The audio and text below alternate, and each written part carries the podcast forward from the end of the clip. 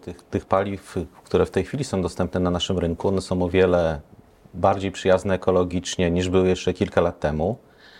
Standardowo już dzisiaj w dieslu mamy 7% biokomponentów. Możemy na stacji zaobserwować diesla B7, czyli mamy 7% biokomponentów, czyli ten diesel jest o wiele lepszy niż był kiedyś.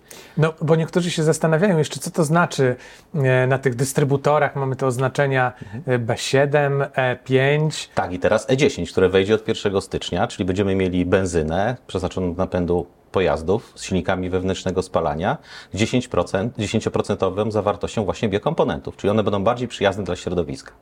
Czyli e, to nie tylko samochody ewoluują, ale paliwa także. Tak, ewoluują, ew- ewoluują i po, zarówno i paliwa, i też pojazdy, nowe, nowe pojazdy, które oferowane są na rynku.